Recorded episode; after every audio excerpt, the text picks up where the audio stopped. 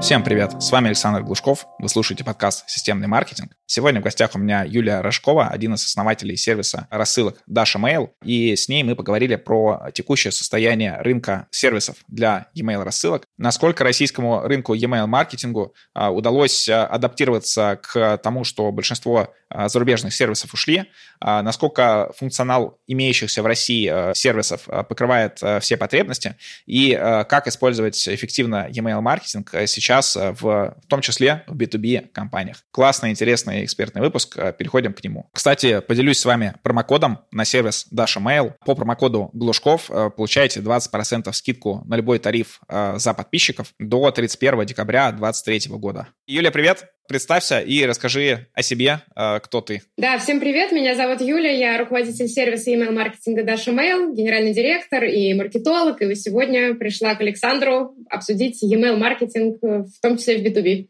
Да, и э, одной из э, основных наших тем это будет как раз то, что год назад, уже даже полтора года назад, большинство э, сервисов, с помощью которых э, работали маркетологи, e-mail маркетологи, где у них хранились базы, ушли.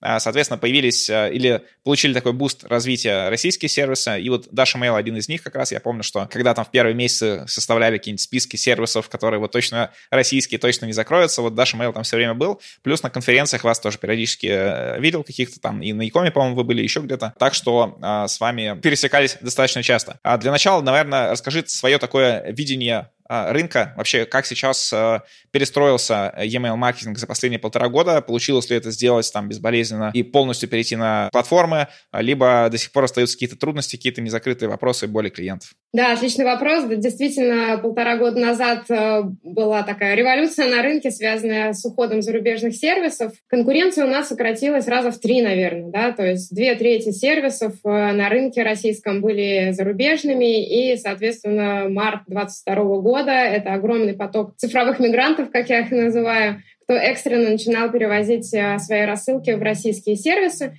Ну, нужно сказать, что в России довольно много тоже игроков все равно остается, не уступающих по качеству и по функционалу, и более выгодных даже по цене, чем зарубежные. Э, тем не менее, конечно же, любой переезд э, и физический, и цифровой — это всегда стресс, смена паттернов поведения, привыкать к новому интерфейсу. Это всегда такое нелегкое дело, и принять решение о переезде довольно сложно. Э, нужно сказать, что вообще не очень хорошо было пользоваться зарубежными сервисами уже много лет, да, потому что у нас есть 152 федеральный закон о персональных данных, e-mail зачастую приравнивают к персональным данным. Вот, и, в общем-то, нужно было переезжать на российские сервисы давно, ну, естественно, никому этого не хотелось, и пока можно было, пользовались зарубежными, э, но в 2022 году были вынуждены экстренно переезжать. Естественно, до последнего это все откладывается, и до сих пор есть еще какой-то шлейф э, тех, кто продолжает пытаться окольными путями пользоваться зарубежными сервисами, осознает необходимость в переезде, но до сих пор продолжает тянуть. И вот как ты уже задал вопрос, а почему? А, в общем-то, в первую очередь это связано с той же инерцией людей и страху изменений каких-то, да. Людям просто лень не хочется да, привыкать к новому интерфейсу и перенастраивать э, свои рассылки. Э, на самом деле переезд не так сложен. Конечно, зависит от того, какие рассылки компания делает, как много и какая у них стратегия email-маркетинга. Но базовый случай, да, и 80% компаний у нас, да, мы больше ориентируемся на малый и средний бизнес, и у них рассылки в основном просто массовые, регулярные массовые рассылки с новостями компании, с э, какими-нибудь промо-предложениями там, и так далее. В таком случае переехать можно за один день. Сам переезд заключается в переносе базы, Э, настройки домена отправки и сборки в онлайн-редакторе в блочном своего мастер-шаблона. Все, в общем-то, на этом э, все, можно начинать продолжать делать рассылки. Да? То есть это несложно. А если у компании много запущено автоматизации, сделана интеграция, вот здесь действительно нужно уделить свое время для того, чтобы перенастроить интеграцию, чтобы новые подписчики автоматом попадали в базу, чтобы авторассылки отправлялись. Здесь уже обычно привлекают и разработчиков, и действительно э, здесь э, потребуется время на переезд. А в большинстве случаев, в общем-то, за один день, и у нас есть кейсы, когда к нам приходили клиенты, и мы их за один день переносили. Да? У нас есть пакет услуг «Быстрый старт». Остаю заявку, наш менеджер, ну, обычно три дня, но многие очень хотят сразу, поэтому мы идем навстречу и сокращаем срок оказания услуг, и за один день можно, это возможно. А, вот смотри, а по функционалу, насколько вот российским сервисам, которые у нас на рынке представлены, удалось заместить иностранные, потому что до сих пор вот я недавно был на встрече, по-моему, неделю назад, и там зашел вопрос о CRM-ках, и какие-то там ребята очень долго там разбирались, какую себе CRM, и в итоге сказали, что лучше HubSpot ничего не было, вообще вот это там самое идеальное. И по сути там, при том, что у нас есть там AMA, Bittrex и вот всякие там крутые тоже игроки, у которых очень классно, на самом деле, по моему мнению, все сделано, но э, все равно вот какая-то такая зарубежная мировая история, типа HubSpot, она остается а, лидером, и реально почему-то она лучше. Вот, то же самое по e-mail, а, то есть вроде бы а, ну, российские компании, вроде бы они закрывают большую часть. Вот я, наверное, какую-то свою боль скажу, что а, по поводу массовых рассылок, там, мне кажется, более закрываются, то есть все хорошо сделано. А по поводу вот то, что называется drip campaigns для аутрича, когда у вас там персонализированные цепочки e-mail для вот именно там конкретно там 7 касаний или там 10 касаний с человеком, в зависимости от этого различные цепочки e-mail, Такого вот нет. Такие сервисы вот из зарубежных я знаю. Snow.io, Hunter.io. А в России таких я не нашел. То есть там какие-то есть попытки, какие-то такие клоны, но скорее больше похожи на MVP, чем на большой сервис. Вот, э, возвращаясь к вопросу, насколько удалось российским сервисам э, заместить вот необходимость в функционале в инвентаре? А, вообще, да, спасибо за вопрос. Вообще, в целом, а, из-за того, что зарубежные сервисы работали прекрасно на российском рынке долгое время, естественно, российским сервисам в силу такой высокой конкуренции приходилось изрядно постараться для того, чтобы в этой конкурентной борьбе на себя клиентов перетаскивать. Я это говорю не просто так, да, потому что мы сами начали в 2016 году, когда уже рынок email-сервисов представлял из себя там кроваво-красный океан, и нам приходилось действительно сильными игроками пытаться бороться, урывать свой кусок рынка, и это было тяжело. А, в целом у Dash Mail была изначальная идеология — это сделать российский клон э, MailChimp, да, и замену MailChimp, да, как стандарт качества, да, и такой пока самый известный в мире сервис рассылок, но нам хотелось сделать нишевый продукт э, на российском рынке, адаптированный под российского пользователя, да, и мы изначально фокусировались именно на этот рынок, предлагали даже у нас был такой креатив, да, переходи на сервис с человеческим лицом, эволюция, где из чемпа в Дашу. Вот. Ну, в общем, по функционалу, по core-функциям, по таким стандартным, в общем-то, у всех сервисов плюс-минус э, все эти потребности закрыты, они примерно на одном уровне, и отличие уже идет в каких-то там особенностях и в своих фишках. Если говорить про сложные автоматизации, надо, конечно, изучать конкретную задачу, какие эти автоматизации, но в целом все эти авторассылки также реализуются и в российских решениях, и в Даше в частности, и все эти автоматические персонализированные триггерные рассылки, и динамический контент в HTML-шаблонах поддерживается. Моя любимая часть, наверное, работает, когда приходит клиент, описывает свою бизнес-задачу, а мы так так, а с нашим сервисом это вот делается так, так и так. Вот, так что инструмент достаточно гибкий, и я не встречала таких запросов у клиентов, которых нельзя было бы решить в российском сервисе, в том числе числе в нашем. Окей, вот ты затронула тему клиентов, давай немножко о них поговорим. А, как раз кто основной клиент у э, сервиса типа вашего, то есть э, именно как B2B, SaaS э, по рассылкам e-mail, а, вот какую-то структуру, что нами в основном пользуется там малый и средний бизнес или там что-то еще, вот какие-то ниши можешь выделить. После этого мы перейдем как раз уже к описанию вообще, зачем сейчас e-mail маркетинг в 2023 году, кому он сейчас нужен. Хорошо. А, если говорить про наших клиентов, у нас есть и из B2B, и из B2C, и изначально, конечно же, основную массу мы сами ориентируемся, да, в первую очередь на B2C, потому что у нас стоимость доступа к сервису зависит от объема базы, и понятно, что в B2C база объемнее, да. Но, тем не менее, есть и B2B. Это и SaaS-сервисы, и сфера услуг, и оптовые продажи, то есть самые-самые разные ниши. В B2C это, конечно же, e-com, интернет-магазины, туризм, театры, музеи э, и услуги B2C тоже, да, то есть представлены самые-самые разные ниши. Если честно, Сложно представить себе компанию, которым бы не был бы полезен e-mail, даже если смотреть там на какую-нибудь э, компанию, у которой один закупщик, типа, например, там, Объединенная вагоностроительная компания, которая продает РЖД, и те могут e-mail использовать, но уже не в качестве маркетингового инструмента, а в качестве HR и внутренней коммуникации корпоративной, потому что это крупные компании. У нас в том числе есть клиенты, которые делают внутренние рассылки. Это и внутренние медиа, и СМИ. То есть инструмент хорош своей надежностью, стабильностью, и полезен. Как в умелых руках все пригодится, что называется. Может закрывать задачи самые разные, и не обязательно только маркетинговые. В том числе у нас есть компании, с которыми мы работаем именно исключительно только с IT-отделом, и они настраивают отправку транзакционных писем, сервисных, которые носят уведомительный характер, не попадают под ФЗ рекламе. То есть здесь задачи разные, инструмент один и тот же, но используется по-разному. Ага. А, слушай, э, мне понравилась история про внутреннее использование сервиса. Это мне кажется, не знаю, у меня, наверное, такой паттерн в голове почему-то был про то, что если мы там клиентам рассылаем туда, мы пользуемся каким-то сервисом. Если мы рассылаем по сотрудникам, если какие-то внутренние коммуникации, то это э, либо руками CRM, либо поднимать что-то там внутри на своем сервере, хотя, ну, по факту тогда зачем это делать? Это можно все реализовать и через свой э, сервис, так что я думаю, это кому-то тоже может поменять такой паттерн, если у них есть э, и так далее. Вот, давай тогда вообще про э, рассылки, насколько э, жив e-mail в 2023 году, насколько он нужен, то есть, ну, понятно, что вот эти вот уведомления от э, интернет-магазинов о том, что ваш заказ принят и так далее, это понятно, и там э, понятная экономика, потому что, например, есть э, звонок менеджера стоит там рублей 20, а отправить такое письмо стоит копеек 10, 15, 20. Но вот про другие ниши, про какие-то такие вот более объемные, более, знаешь, даже не объемные, а вот какие-то услуги, что-то вот такое информационное. Насколько сейчас email актуален, потому что можно все вести в каком-то Телеграме, там, в ВК и прочих всяких мессенджерах. Да, смотри, в чем феномен вообще вечно живого e-mail? Это как раз особенность технологии, которая независима. А, когда ты собираешь свою базу подписчиков, e-mail адресов, она принадлежит тебе, ты можешь ее хранить в CRM, в Excel, где угодно. Переходить с одного сервиса рассылок на другой. Но база остается за тобой, она твой актив, который у тебя никто не заберет.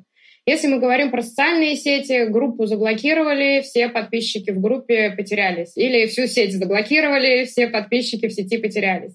В мессенджерах аналогично, что в WhatsApp номер могут заблокировать, и все подписчики могут исчезнуть, что в Телеграме тоже ты завязан на каком-то большом брате, от которого ты зависишь, и весь твой бизнес зависит. Да? E-mail же он независимый, и даже если отключат интернет, e-mail будет работать, да, просто по внутренней локальной сети, да. А, плюс e-mail, он может быть использован еще там для построения lookalike аудитории, для ретаргетинговых компаний, да, то есть это такой актив, который наиболее стабильный, да. Это не значит, что нужно заниматься только e-mail.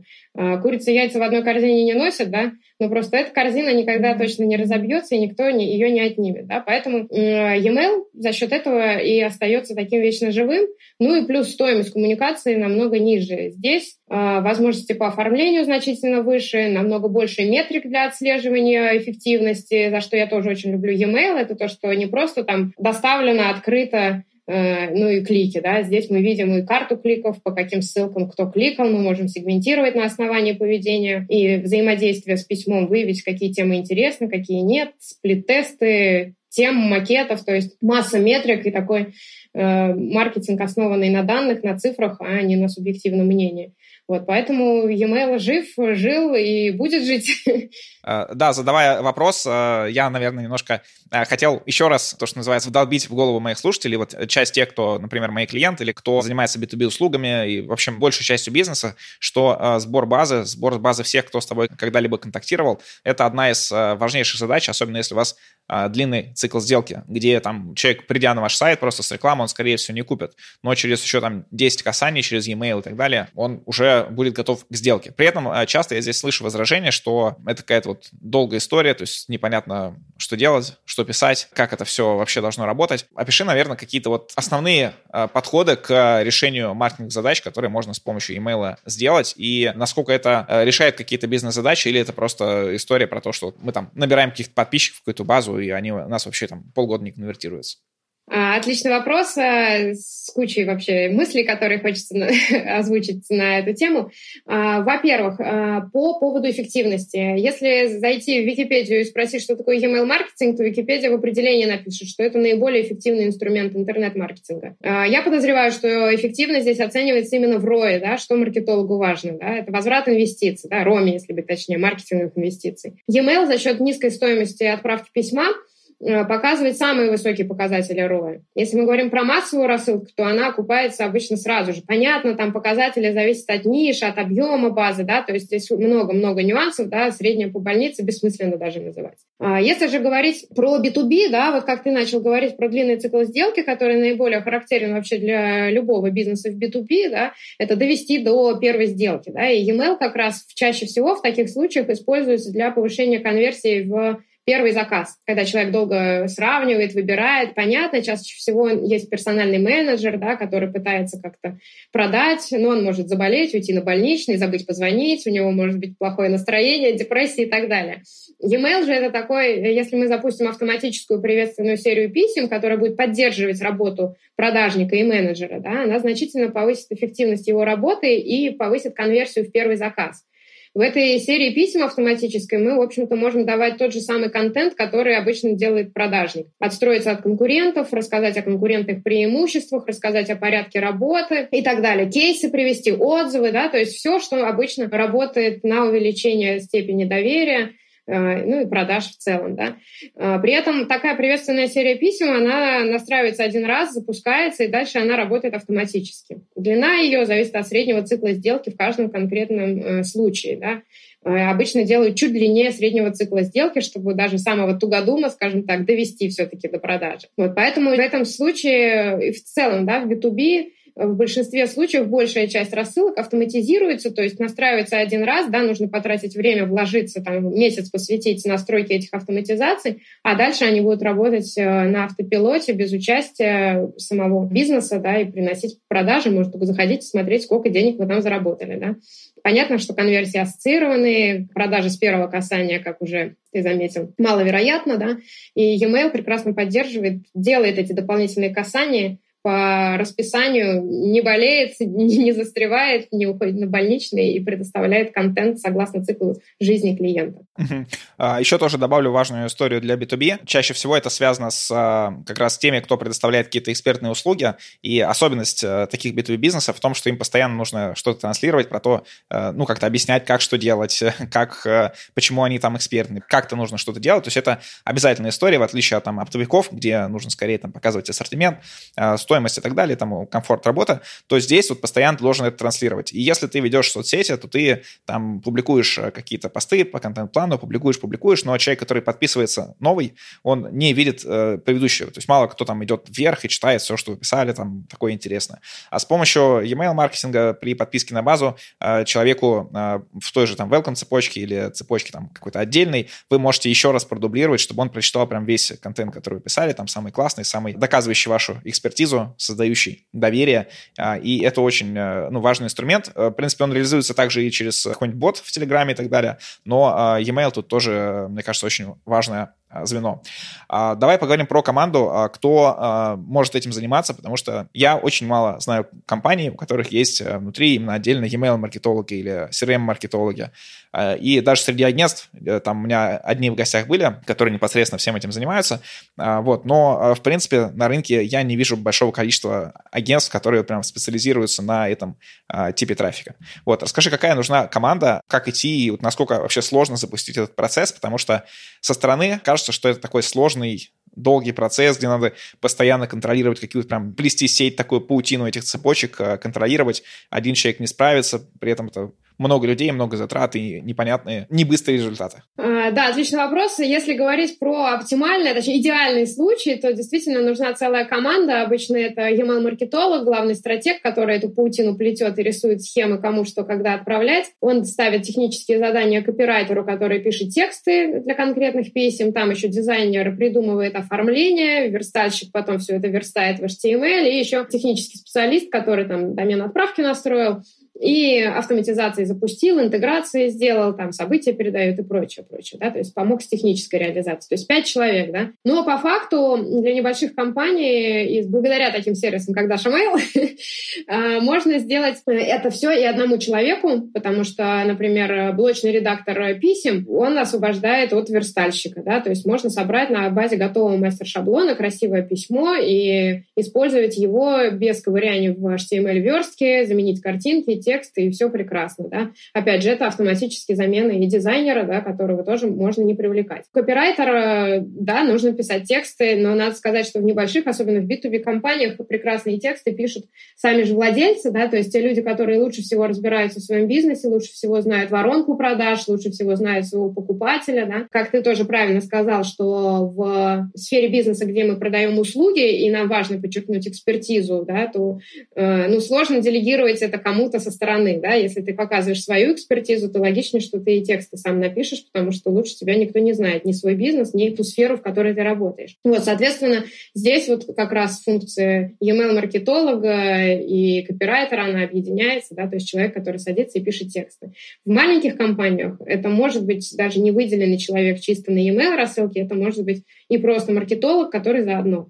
В B2B как раз, да, как я уже сказала, да, что вот, да, один из блоков приветственная серия писем очень полезна в большинстве случаев, но бизнес бывает разный, и, конечно же, э, в зависимости от бизнеса стратегия разная. Даже если мы говорим просто про B2B, B2B тоже разные. Как уже упоминали, оптовые продажи — это одно, B2B э, это другое, а еще и SaaS-сервисы, как мы, например, да. И, например, если э, про нас говорить, да, то у нас тоже длинный цикл сделки, как и в любом B2B. И у нас э, есть э, вот эта автоматизация, плюс еще триггеры на активацию пользователя, там, отправил первую рассылку, не отправил, загрузил базу, не загрузил. То есть разные триггеры на взаимодействие с нашим личным кабинетом. Это все автоматизируется. И все. То есть один раз настроили, и все работает без твоего уже участия. А твое участие заключается только в том, чтобы раз в месяц провести одну рассылку по всей базе, чтобы рассказать про новости сервиса, поделиться какими-то фишками, да, ну и напомнить о себе заодно, да, потому что кто-то перестал пользоваться, а массовая рассылка с новостями сервиса, он такой, надо бы и мне рассылочку провести, да. Но по времени трудозатрат, ну это один день в месяц, да, один день в месяц подготовить письмо по шаблону и отправить на всю базу. Остальные коммуникации уже автоматизированы, и в B2B в большинстве случаев именно так, то есть одна рассылка в месяц просто для поддержания базы в тонусе, скажем так, а все остальное автоматизируется. Поэтому выделенное агентство привлекать или держать у себя команду на это направление ну, нет никакого смысла. Один человек, да, настроил автоматизации, посвятил много времени, а дальше раз в месяц э, может и обычный маркетолог все это сделать. Если говорить про агентство, то агентств, специализирующих на email-маркетинге, сейчас тоже очень даже много. Они именно обычно специализируются, и конкретно именно CRM-маркетинг это уже, да, потому что просто массовые рассылки это не так круто, намного лучше с учетом как раз этапа, на котором клиент находится в воронке продаж или его Customer Journal Map, да, в какой стадии своего цикла жизни клиента находится, там учет активности, покупок, RFM-анализ, да, то есть это уже более глубокие и здесь как раз уже, если мы начинаем более серьезно заниматься именно таким глубинным CRM-маркетингом, то, конечно же, нужно оценить целесообразность этих инвестиций, а, понятно, что услуги агентств стоят дорого, и здесь встает как раз вопрос, а достаточно ли у нас большая база для того, чтобы окупить те расходы, которые мы хотим на это потратить? Как ты думаешь, кстати, какой объем базы должен быть у таких компаний, чтобы было уже экономически эффективно нанимать отдельного человека или агентства? Мы сейчас говорим про такие B2B, допустим, это тоже услуги, потому что сейчас это моя основная целевая аудитория, и я ближе всего к ней. Вот как ты считаешь, а с какого момента нужно нанимать отдельного сотрудника? Здесь еще будет зависеть от показателей конверсии от среднего чека, да, потому что, может, не совсем B2B, не, совсем в точку э, пример, но достаточно наглядный. Одно дело, если у тебя база там 5 тысяч подписчиков, но чек там в 5 миллионов квартиры продаешь, да, и одна конверсия уже окупит все эти инвестиции. А другое дело, когда там носки продаешь, у тебя может быть большая база, но конверсия должна быть соответствующей и именно выручка с продажи. То есть здесь бы я, наверное, ориентировалась бы на то, что ты делаешь сам, ты смотришь, какие у тебя показатели конверсии, ты видишь, сколько ты зарабатываешь с каждой рассылки, принимаешь решение, как бы сколько тебе уже сейчас приносит этот канал, да, и дальше агентства, они, как правило, оценивают, какой прирост э, к текущим показателям они могут обеспечить, потому что они понимают за счет запуска каких механик. Вот. Ну, если меньше 10 тысяч, ну, сложно сказать. 10 тысяч может быть как порог, но, опять же, повторюсь, какие-то рынки, они очень узкие. Да, даже могу рассказать кейс. У меня был кейс, у нас есть одно агентство, пиар-агентство, у них был заказчик, производитель, завод какой-то завод, который делал какую-то там Э, гаечку очень специфическую. Рынок очень узкий. Э, но они провели там одну рассылку, там реанимировали базу, и все это окупилось с лихвой там по небольшой совсем базе, просто потому что высокая стоимость, узкий рынок, э, но точное попадание в целевую аудиторию сразу же окупило их работу. Да? То есть здесь нужно отталкиваться от того, что есть. Какой рынок? Так, любой, да, email-маркетинг, так же, как и любой маркетинг, он базируется на целевой аудитории, на рынке, на том, кому ты продаешь, кто твой покупатель, что что ему нужно, как их много и по какой стоимости, да, кто твои конкуренты. Ну, так что здесь все очень индивидуально. А, я тоже вспомнил интересный кейс. А, как-то я был на встрече с э, таким потенциальным клиентом, тогда мы занимались только контекстной рекламой, а, и я ему предлагал контекстную рекламу, что-то еще, а он такой был, как бы, ну, условно, динозавр, еще там с начала 2000-х существовал бизнес, это был B2B, всякие разрешения, лицензии и так далее они делали. И он меня слушал, то есть он понимал, то есть он все это оценил, потом говорит, ну, я вот э, все-таки не вижу для себя смысла, у меня база потенциальных клиентов, вот 20 тысяч e-mail адресов, они у меня есть в базе, я просто раз в месяц э, щелкаю, по всем отправляется КПшка, э, приходят клиенты, все, я, я так живу уже больше 10 лет и вообще, ну, не понимаю, зачем мне что-то еще делать, ну, вот, так что в некоторых бизнесах вообще можно только за счет этого источника трафика а, все выстраивать и э, вполне будет работать. А, кстати, тоже еще, а, когда вот я давно работал в компании, тоже, которая занималась всякими лицензиями и так далее, мой email попал там в некоторые базы людей, которые чем-то подобным занимаются. И они вот уже 10 лет присылают э, сообщения, у них постоянно какие-то семинары про там внедрение какой-нибудь новой бухгалтерской штуки и так далее. И э, если бы это не работало, то они бы это не рассылали, я думаю. Вот, так что все-таки email жив, и э, собирать свои базы очень важно. Вот. И еще, э, немножко затянулся мой спич, но э, тоже важная история, как мне кажется, потому что даже в каком-то телеграм-канале, где авторский контент, где там э, сумасшедшая, кажется, вовлеченность, но процент ER, то есть это вовлеченности, то есть сколько процентов от твоей аудитории прочитала, то есть если там не сутки брать, а вообще, обычно это там, ну, 20-30 процентов. А при этом e-mail, даже письмо, которое отправлено таким каким спам-методом, оно уже получает 20 процентов открываемость. Письма, которые более целевые, там уже там 50, 60, 70 процентов, что сильно дешевле и сильно больше вовлеченность, чем в том же Телеграме и безопаснее. А, давай немножко еще про какие-то кейсы интересные вот а, с email маркетингом, которые тебе, может, приходят в голову, с интересными механиками или интересными подходами. Ну, здесь э, на самом деле все очень сильно отталкивается от самого бизнеса, да, и как они используют, как я уже говорила, да, разные блоки, да, email-маркетинг очень гибко подстраивается под того, какие мы задачи решаем, да, и то есть поэтому, когда человек принимает решение о том, что хочу внедрять email-маркетинг и что мне надо, да, то первое это идет э, анализ э, ситуации, анализ самого бизнеса, да, то есть мы отталкиваемся от воронки продаж, от CGM, от того, есть повторные продажи или нет повторных продаж, есть доп. продажи или нет доп. продаж, да, то есть мы ставим какие-то цели в соответствии со смарт-критериями, да, э, оцениваем, что мы можем делать, и дальше э, запускаем рассылки, и при этом каждая рассылка, она тоже направлена на какое-то решение какой-то задачи. И вот ты начал говорить про там, вовлеченность там, в посты в Телеграме и так далее, то здесь тоже нужно понимать, что мы не всегда только продаем. Да? Мы иногда в письмах еще отправляем что-то для повышения лояльности а иногда вот для развлечения, что тоже полезно, да. Поэтому у писем бывают разные цели, разные задачи, и не некоторые компании изначально запускают рассылку не для того, чтобы продавать в лоб. Как пример и кейс, э, допустим, какой-нибудь э, блог в интернете сайт, который продает размещение рекламы э, на его сайте, да, баннерную рекламу на сайте. Когда он продает рекламодателям рекламные места у себя на сайте, он обычно предъявляет показатели по посещаемости сайта сколько у него посещений в день приходит на этот сайт. И вот для того, чтобы повысить этот показатель, он может собирать подписчиков, читателей блога, проводить рассылку по этой базе для того, чтобы возвращать их на сайт, чтобы они читали, и потом человек показывает, вот, у меня посещаемость сайта такая, поэтому баннер будет стоить столько, да.